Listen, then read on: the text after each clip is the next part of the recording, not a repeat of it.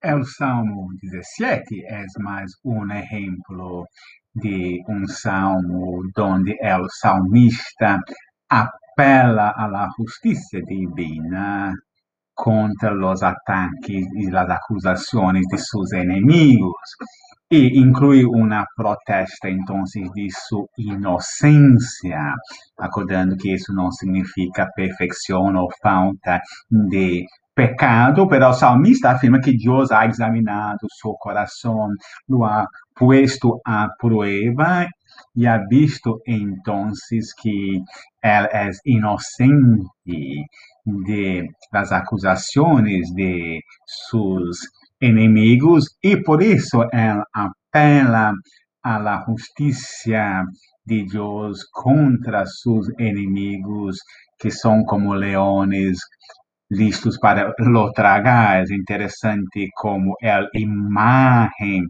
de los enemigos como leones que esperan a su presa nos hace acordar la descripción de, de Satanás por Pedro en su primera epístola. Quería destacar especialmente el apelo de, del salmista en el verso siete a Dios, y que pide que dame una muestra de tu gran misericordia.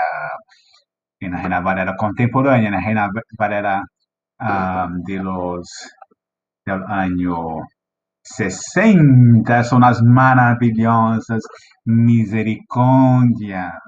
No es fácil para los traductores transmitir la profundidad teológica de la palabra Hesed empleada acá. La idea teológica acá, más que misericordia, es misericordia y amor y compasión y benevolencia fundamentada en el pacto.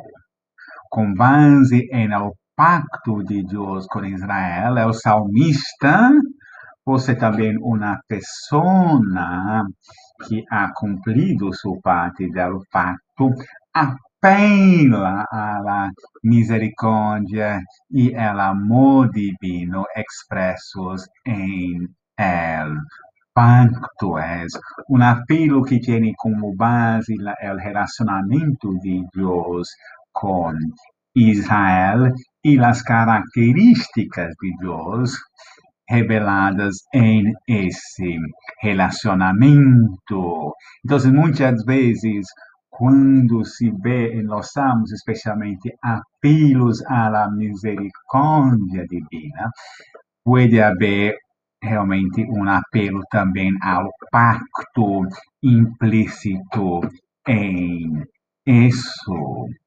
Es interesante la, la, la conclusión del, del salmo. El salmista está convicto que Dios va a estar de su lado, va a salvar de los malvados, pero él describe que a los malvados Dios los ha saciado con tus riquezas y hasta les sobra para sus hijos más pequeños. Es interesante que en el primer salmo, la prosperidad y la seguridad de los hijos es una característica de la vida del justo. Uh, el impío experimenta otras cosas. Uh, el salmista acá está expresando que en la realidad los impíos, los malvados están recibiendo de Dios lo que uno esperaría sería dado a los justos. Pero interesante, en muchos otros salmos hay una protesta contra esto. Hay una declaración interesante en el verso quince del salmista. A la luz de eso, él afirma, a mí me bastará con ver tu rostro de justicia. Satisfecho estaré al despertar y contemplarte. En parte, o relacionamento com Deus para o salmista é mais importante que a prosperidade ou outras possíveis bendiciones, pero aunque que espiritualicemos demasiado isso, é interessante que ao querer ver tu rosto em justiça, que também Deus arregle as coisas, porque isso pode ser quizá um aporte interessante do salmista para cristianos contemporâneos. Vivimos em um contexto de injusticia, donde las cosas no salen a veces como esperaríamos.